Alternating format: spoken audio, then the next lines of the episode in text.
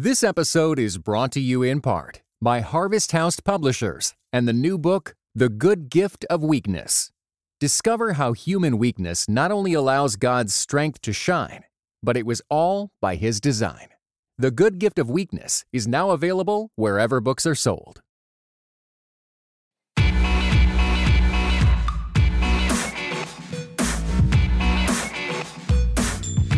Hey everyone, you're listening to Quick to Listen. Each week we go beyond hashtags and hot takes and set aside time to explore the reality behind a major cultural event. Today, we're talking about whether Protestants need to do more to honor Mary, the mother of Jesus. My co-host, as always, Mark Galli. Hello, good to be here. Did I identify myself? I don't know. I'm an assistant editor. My name's Morgan Lee. And I'm the editor-in-chief of Christianity Today, Mark Galli. Mark, who is joining us this week? Good friend, Timothy George, longtime advisor to Christianity Today. He's one of those people we look to when we want to have something definitive to say about classic evangelical doctrine. It's Timothy George. He's the dean of Beeson Divinity School. How long have you been there, Timothy? A long time, 28 years. 28 years. That's about as long as I've been here at CT. I've been 27, so there you go. Wait, how old am I? There you go. So why did you ask Timothy to come on a show for classic evangelical doctrine if we're talking about Mary? Well, he wrote one of the finest articles on this topic for Christianity Today. I think it was 2004, or it might have been earlier. And I also saw, I was reminded of a review he did in First Things around 2007, 2008, because just at that time, two books came out by evangelicals on why we ought to, as Protestants, honor Mary more. And so, as far as I'm concerned, Timothy is the expert on Protestantism and Mary in the world today. Welcome, Timothy. We're glad that you're here. So let's kind of give our listeners a sense of why we're talking about the subject this week. So earlier this month, the Catholic Church observed the Feast of the Immaculate Conception, or this doctrine that Mary was not tainted by original sin. And the celebration falls in the middle of Advent, which together with the Christmas season usually kicks off kind of that one time of year that us Protestants pay a bit more attention to Mary, as much of her story in the Bible overlaps with that of the birth of Jesus. So part of Protestant disinterest stems from our esteem of the Bible and the fact that much of the mythology of Mary goes beyond what's there, or in some places seems to contradict it. And in addition to our beliefs that she was conceived without sin, many Catholics believe that Mary was perpetually a virgin and was taken into heaven without actually physically dying. We're going to dive into all of those issues, whether evangelicals can embrace Mary without adopting all this other doctrine that the Catholic Church believes and what it would look like to honor her. But before we do that, I really want to have this gut check about how we felt about this idea of the doctrine of, or the belief of, the Immaculate Conception. Mark, maybe you can say a little bit about when you first heard about this and what your immediate reactions were to it. Well, I can't remember when I could say I first heard about it. It just doesn't make sense with the rest of the incarnation for me, that Jesus would have to be born from a woman who was absolutely unstained from sin, but then could live a life absolutely in touch and actually touching people who were sinners the whole rest of his life. So it doesn't make sense. I understand the piety behind it, but I just am confused by the underlying theology. So I first heard about it when I was in Catholic school, in high school. Perhaps like other Protestants, I don't know. I thought that the Feast of the Immaculate Conception related to Jesus somehow. And then I learned that it actually related to Mary. And then I was very confused because I had never heard anything remotely suggesting that Mary was in some way less like us humans that Jesus came to save. To be honest, I thought it was kind of strange and weird. And one way that I did feel divided from Catholic doctrine in ways that I didn't necessarily feel that separation on other issues. So it left me very puzzled. Timothy, as we get into this broader discussion here, I'm wondering if we can just start by you giving us an overview of where these kind of extra biblical beliefs about Mary came from. Or if Catholics, to be fair, if Catholics think they're extra biblical. Catholics have an understanding of the development of doctrine. So do Protestants, but we understand that development in very different ways. And so Catholics would say everything they believe about Mary is somehow or other rooted and grounded in something that's in the Bible. So, for example, the Immaculate Conception you all were just talking about. There's a word, a big Greek word in Luke that talks about Mary as charitomene, which we usually translate full of grace. Well, what does that really mean? Well, does it mean that she has absolutely no stain of sin whatsoever from the very beginning of her conception? So that's how the Immaculate Conception is derived by Catholics from that one word. when Protestants look at this, it seems to us that, you know, there's a lot of stuff here, baggage we might say, that is drawn out by Catholics in the tradition that we really don't find in Scripture. It seems extra biblical to us in a way that it wouldn't be so offensive to Catholics. What about some of these other beliefs? The one that was most confusing to me, I actually had a personal experience where I asked my theology teacher in my Catholic school about this belief that Mary didn't have any other children. And I remember proof texting him and being like, look, this is the passage where it talks about Jesus's brothers and sisters. We didn't really go anywhere in that conversation. It was just like, well, this is the Catholic teaching. That's a teaching. This whole question of the perpetual virginity of Mary, was Jesus her only baby? The Bible does speak about brothers. And so the question is, what does that word really mean? Could it also mean maybe cousins? Could it refer perhaps to the children of Joseph by previous marriage, et cetera, et cetera? These are things that were debated long ago. St. Jerome had a big, vigorous debate about this in his lifetime. And so this is not a new issue. And I would say I wouldn't put that issue myself, Mark may disagree here, on the same level as I would theologically an issue like the Immaculate Conception, which sort of gets to the question of, is Mary a sinner? Was she redeemed by Christ? Could she pray the Lord's Prayer? Forgive us our sins. I think the answer to those questions are yes. But the question of whether or not, Mary, had other babies, who the brothers were they cousins? It seems to me that's a different level issue in my mind. The thing that I found interesting reading up on this is how the Reformers, I think both Calvin and Luther, believed in the perpetual virginity of Mary. Am I correct on that? Yes, and so did Zwingli, surprisingly. Yeah, so this isn't exactly an anti-Protestant doctrine. It's subject to another, I guess, set of criteria by which we try to evaluate whether it makes sense or not. Can I just say, I don't understand that belief, like she got married, so that just didn't make any sense to me. Why? Yeah. Why don't you explain to us why virginity is such a high moral state for Catholics? It does seem to be throughout their history. It's a stellar virtue for a woman to have, and especially for Mary to have. There are in the Bible virgins. I mean, they're referred to a number of different times, and women who have special calling from God, widows. Now, they're not virgins, but they have a very special calling of God. Celibacy, that's a big deal for men as well as women in the Catholic tradition. And so in some people's minds, it's all related to what is supposed to be the sinfulness of sexuality. And so Mary couldn't possibly, have ever had marital relations, even with Joseph, and still have been above reproach and sin in every kind of way. Now, again, when we get into thinking that way, it seems we're moving well beyond the biblical evidence. Do we want to talk about the assumption of Mary into heaven? Well, the assumption of Mary, first of all, we need to say, I think, just for clarification, that these two teachings we're talking about, in particular the Immaculate Conception, that Mary was conceived without the stain of original sin, that's what that means, that was only approved as a dogma by the Church in 1854. And it was highly debated, really right through the Middle Ages. It was John Duns Scotus who gave the first clear affirmation of that in a way that was compelling to the Catholic Church. Now, the bodily assumption teaches that Mary was taken up into heaven without experiencing physical death, without body and soul. She was assumed into heaven. A lot of evangelicals believe in the rapture of the Church. Well, this was just sort of applied to Mary. She was raptured into heaven. Without death. Again, is there anything in the Bible that would indicate this could possibly be true? Most Protestants find nothing whatsoever. There is a text in Revelation 12 that refers to this heavenly woman with stars in her head and around the crown, and that's often sort of typologically said to be a reference to Mary, who is seen in heaven. But you have to go several layers into the interpretation of Revelation before you get to that conclusion. So in 1950, that was the year I was born, folks, in 1950. So there's two major historical events that year. The Church finally got around to saying the bodily assumption was a dogma of the Church to be believed by all.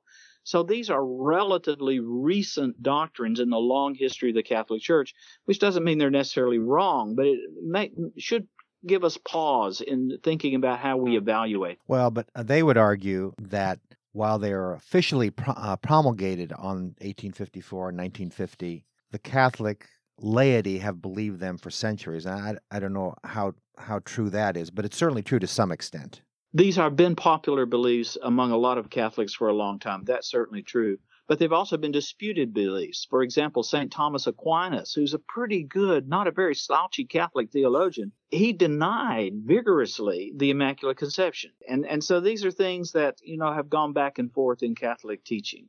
I think the one thing that troubles is a little too strong, because at a level of piety and devotion, one can appreciate a person's yearning to believe the Immaculate Conception, perpetual virginity, Assumption of Mary. But it does seem to be to me, at another level, it works against the practice of the Catholic faith as I've seen it in many instances, and that is where Catholics will have a much more sense of identity with Mary than they will with Jesus. Jesus is the person who, especially in the Middle Ages, you see Jesus pictured in the Middle Ages as a judge standing over and against humanity, and Mary is the person that people appeal to. Holy Mary, Mother of God, pray for us sinners now and in the hour of our death. But on the other hand, these doctrines work against us identifying with Mary, because she never sins, she never has sex, and she never actually dies, so she's nothing like us whatsoever. Even Jesus is more like us than that.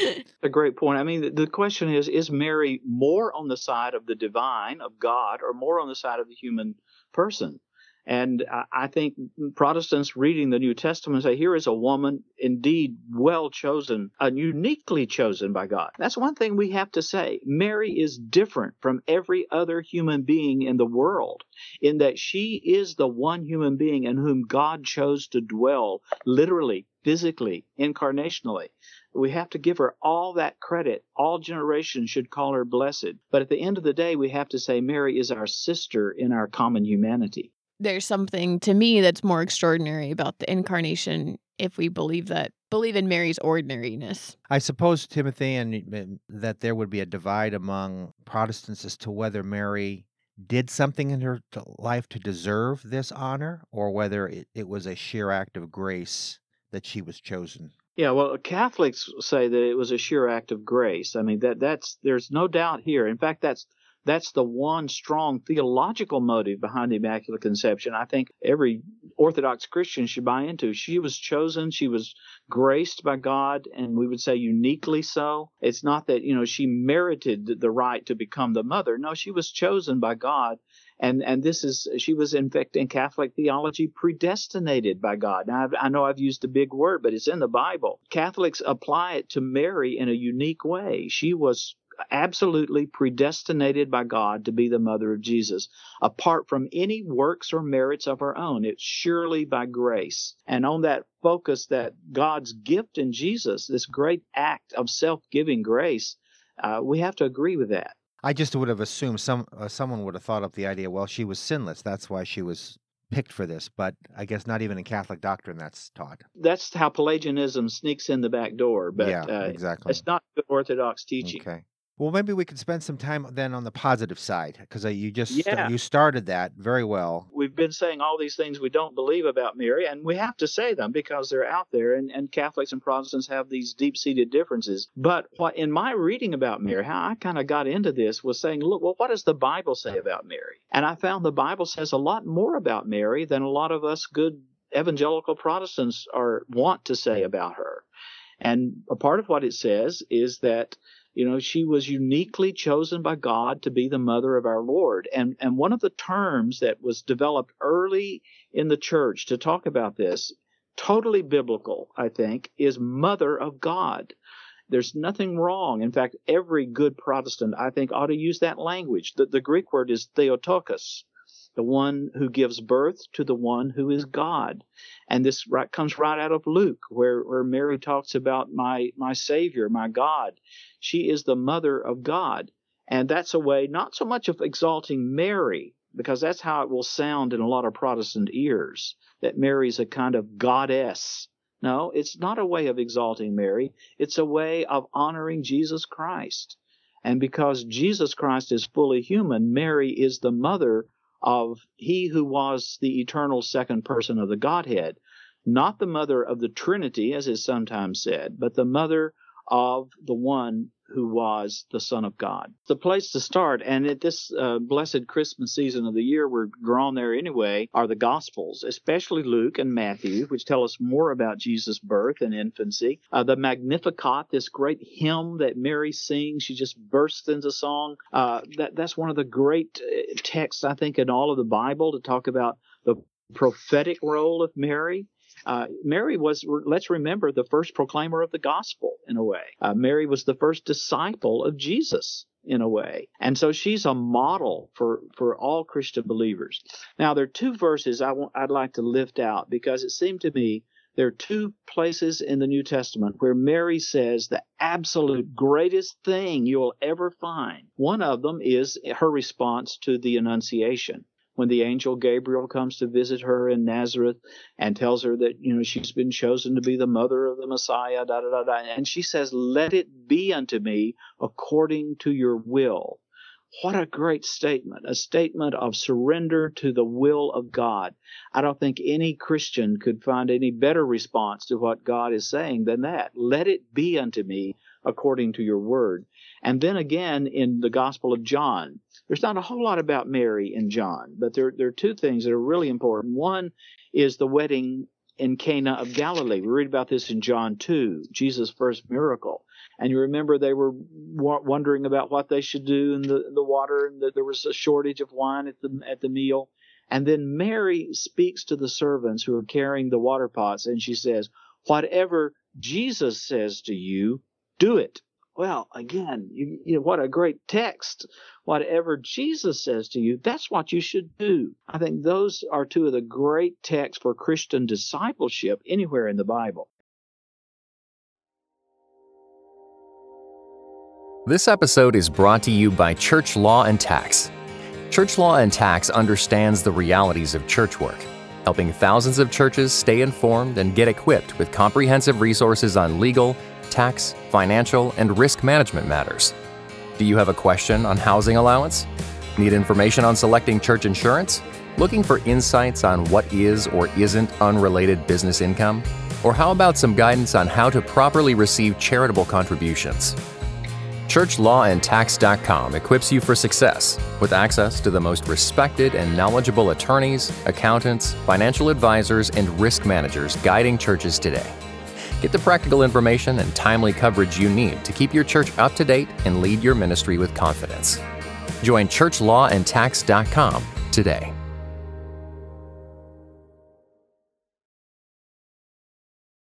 I think this is where, in some Protestant circles, especially in evangelical circles, there is a rightful critique that a lot of the examples of faith that are preached about and talked about are male figures, Peter and John and Paul. And I do think this is where the Catholics have one up on us. They have their great figure of Christian discipleship really is Mary for these two, and these two examples are absolutely perfect. And it would do us well to spend more time on those two passages in particular and remind ourselves that the first great disciple of the Lord was, in fact, his mother. And this puts a twist on the phrase full of grace, because it's not that she's full of grace apart from Jesus. In the sense, she's literally full of grace because the fullness of grace is within her, I suppose. Yeah. And along another area where there's really no division between Catholics and Protestants, unless you're talking about some very liberal, woozy Protestants, and that is that Mary was a virgin, the virgin birth, you know, the virginal conception of Jesus. Now, I know that was hotly debated in the early 20th century among some Protestants, but I mean, that's a part of our common Christian belief. The other two places in the New Testament where Mary is so important is near the end of Jesus' life and the beginning of the church in Acts. In the Gospel of John, there is Mary beneath the cross.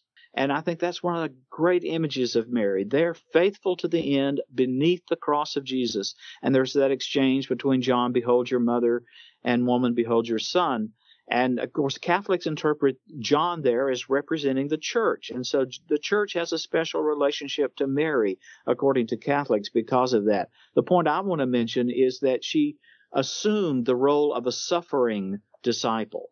And I think today in the world, when so many Christians are suffering, are being persecuted for their faith, we can identify with the figure of Mary beneath the cross. And then in Acts 2, there she is in the upper room with the other apostles and disciples waiting for the coming of the Holy Spirit. And in the Eastern Orthodox Church, this is how Mary is always portrayed. You don't have this tradition of iconography in the East that we do in the West, where Mary is sort of alone, or Mary and holding the baby Jesus, Madonna and child. In the East, Mary is always there with the disciples. It's the upper room. And it seems to me that's a better way for us to understand Mary too. Not isolated from the church, but very much in the heart of the church and calling others to follow with her the Lord Jesus Christ. They do give us a good excuse to talk about her more than at Advent and Christmas time.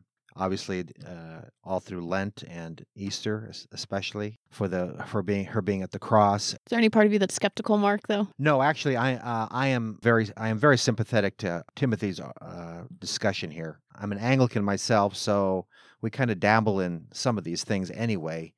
Like you, I was raised a Catholic, and I still remember the Hail Mary by heart. And there's something I find deeply sympathetic with. The notion that we would give more honor to Mary, because I do think it would solve some practical pastoral problems right now, especially with the concern of many women that there aren't enough women heroes of the faith for us to look up to, when in fact, in my view, the greatest hero of the faith in the New Testament is probably Mary. Yeah, so one clarification. Only went to Catholic high school, but was raised evangelical, which is why I was correcting my theology teacher. Okay. So yeah, I want to get into that a little bit, about like what it would practically look like for Protestants to better venerate Mary, if that's the right word, partially because the way that the Catholic Church has chosen to honor Mary is very, I don't know if hands-on is the right word, but there is an application, whether it's a prayer that is said out loud or the fact that the rosary is associated with it, or even I just think about all the art that really puts Mary on display. Well, the Catholics make this distinction between what they call dulia, which is it's worship of God. Only God is subject to that. And then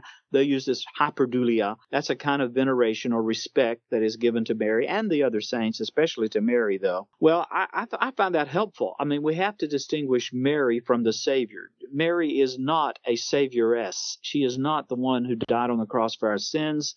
And therefore, she can't be in competition with Jesus. There's one God, one mediator between God and man. Paul says that, and that is Jesus Christ. Catholics say that too, and they make this distinction between worship of God and veneration of Mary. Well, I think Mary should be honored. Mary should, if you want to use the word venerated, fine with me, highly respected.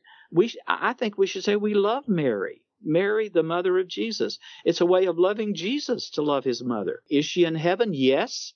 Does she know what's going on here on earth? We don't know, it seems to me. I'm not against the idea that, I think we need all the prayers we can get. And if Mary and the saints can pray for us, all the better.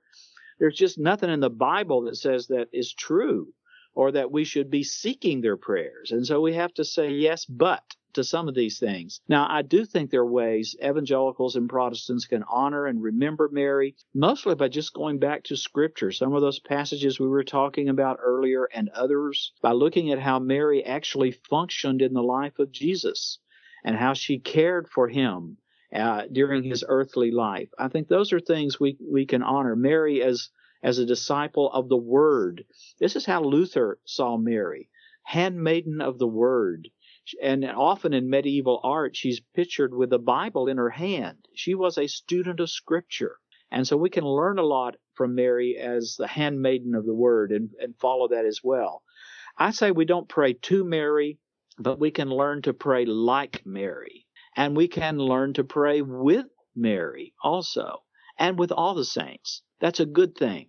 It's a Protestant thing. It's an evangelical thing. Is it praying to Mary to say, Holy Mary, Mother of God, pray for us sinners now and at the hour of our death? Is that praying to Mary, or is that asking Mary to pray with us? What you're quoting there is a very traditional prayer. Luther and Zwingli prayed the first part of that prayer. Oh, okay. That's just the Bible. I mean, that's in the gospel. It's when you get to pray for us sinners now in the hour of our death. That was added after the Reformation by a certain order called the Carthusians. That is not a medieval or even a Reformation. It's a post-Reformation addition to the Hail Mary.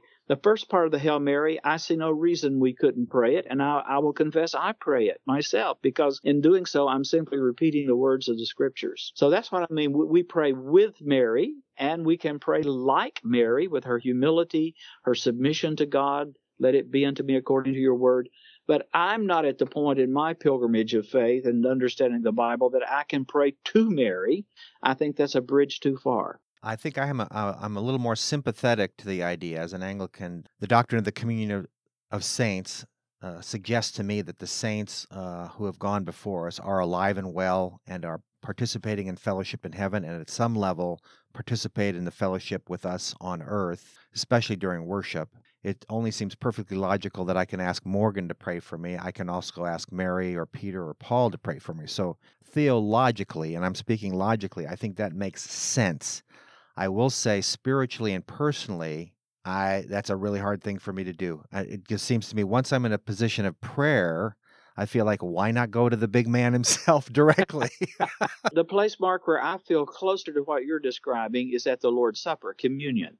It seems to me there is at communion a gathering of all God's people, and it's a foretaste of the heavenly banquet that we will certainly share with all who have gone before us. It's just a question of access and biblical warrant. And you have to remember, you guys, Mark, you're an Anglican. I love Anglicans. We have a lot of them around Beeson Divinity School. But, you know, I'm just an old-fashioned, ornery Southern Baptist. And thank God there's a few of those left. In my tradition, that's just a little difficult. But at communion, I sense what you're talking about. I just wanted to remind everyone, Quick to Listen's made possible by people that subscribe to Christianity Today magazine. So thank you all of you out there who subscribe to this 10 times a year. If you subscribe, you will get a print magazine in your mailbox, and it is full of redemptive and honest coverage of people, events, and ideas that are shaping the church and culture. We charge you $1 per issue if you subscribe via orderct.com/quicktolisten, and your subscription boosts our podcast and also really supports our work. $1 an issue, that is just so incredibly cheap nowadays. Yes. If you are looking for a Christmas present for someone who wants something thoughtful and interesting pertaining to the Christian faith, please, please, please, you can order a bunch of subscriptions at orderct.com/quicktolisten. Actually, because of the price, it's on the order of a stocking stuffer, and you should be able to afford a lot of those. $10, people. All right, Timothy, you had something you wanted to share as we wrap. Well, I've been a part of a group called Evangelicals and Catholics Together. It started over 20 years ago by two great friends who are now in the company of the blessed, Richard John Neuhaus. He was a Catholic priest, and Chuck Colson. He was an evangelical leader. And we get together, Catholics and Protestant theologians, really to bat around these issues, but also to pray together. We did a statement on Mary, the blessed evangelical Mary. And at the end of it, we said, wouldn't it be great if we could come up with a prayer that we could conscientiously, both Catholics and Protestants, offer on this topic? And here's the prayer we did. And I would suggest it and recommend it. Almighty and gracious God, Father of our Lord Jesus Christ, who was in the fullness of time born of the Blessed Virgin Mary, from whom he received our human nature, by which through his suffering, death, and glorious resurrection, he won our salvation. Accept, we beseech you, our giving thanks for the witness of Mary's faith and the courage of her obedience. Grant to us, we pray, the faithfulness to stand with her by the cross of your Son in his redemptive suffering and the suffering of your pilgrim church here on earth. By the gift of your Spirit, increase within us a lively sense of our communion in your Son with the saints on earth and the saints in heaven. May she who is the first disciple be for us a model of faith's response to your will in all things. May her let it be with me according to your word be our constant prayer. May her do whatever he tells you, elicit from us a more perfect surrender of obedience to her Lord and to ours. Continue to lead us, we pray, into a more manifest unity of faith and life, so that the world may believe, and those whom you have chosen may, with the Blessed Virgin Mary and all the saints, rejoice forever in your glory. This we ask in the name of Jesus Christ, who lives and reigns with you and the Holy Spirit, one God, forever and ever. Amen. Amen. That is a beautiful prayer. Thank you so much for sharing that with us, Timothy. As we wrap our discussion right now, I just invite everyone to continue the conversation with us on CT Podcasts. We're also on Facebook at facebook.com/CT Podcasts. If you're in the car driving to some sort of holiday family event, you can still pick up your smartphone and tell us what you think while you're doing that. So now it's time for the segment of the show that we call Precious Moments, and that gives everyone here a chance to shout out one person or thing that is giving them joy this week. And also, we ask people to share where they can follow them online. So, Timothy. Well, I just want to say a very Merry Christmas to everybody, and thank God for the gift of his son, Jesus Christ, and for bringing us to know him and his mother, Mary. We thank God for her, too. Do you have any Christmas plans this weekend? Stay close and snug by the fireplace, reading good literature like Christianity Today. There you go. Where's the best place for people to find some of the stuff that you do? BeesonDivinity.com will get you most anything that I have written or thought about lately. And we will also, Timothy wrote, as Mark said earlier, a cover story for us about Mary that we will post to in the show description as well. Mark? This week, I would resonate with Timothy's acclamation of the blessedness of this season. It's extra blessed for my wife and I because all our children will be huddled around the home nest. Starting, I guess one has arrived and another couple are arriving today with their children. And so it ought to be a very blessed familial Christmas. And Mark, where can people keep up with you? Oh, yeah. We publish something here at the offices called The Galley Report, in which I link to 4 or 5 articles a week that I have found interesting. And you can get that by going to ChristianityToday.com/The Galley Report and sign up. It's absolutely free. So this weekend, my family is coming in and I am the fun maker, I guess. My dad has basically put me in charge of like every restaurant we're going to go to, and we're going to have a Christmas Eve party and have to decide all these things. So I am actually kind of stressed right now. I don't know. We'll see. Look stressed. Thank you. But I know you must be stressed because that's my wife's role generally in our family gatherings. I'm like looking forward to having them in Chicago, and it warmed up because I think they were like terrified when it was 0 last weekend, but I just want to make sure that everyone is going to have fun. So I don't know, maybe we'll go ice skating or something. There's a couple places to ice skate for free that are downtown. Everyone can find me on MEPAYNL. That's me on Twitter or Instagram. All right. Thank you, everyone, for listening to another episode of Quick to Listen. This is a production of Christianity Today, and you can find our other podcasts by searching iTunes for Christianity Today. If you want to subscribe, please subscribe and have your friends subscribe as well. Order ct.com/quick to listen to subscribe for our lowest price. And the show is produced by Richard Clark and Cray Allred. And you can find the show on iTunes and SoundCloud or wherever you get your podcasts. But please make sure to rate it because that really helps us a lot. We will see you all next week. And trust me, you're going to like next week. Merry Christmas. Bye.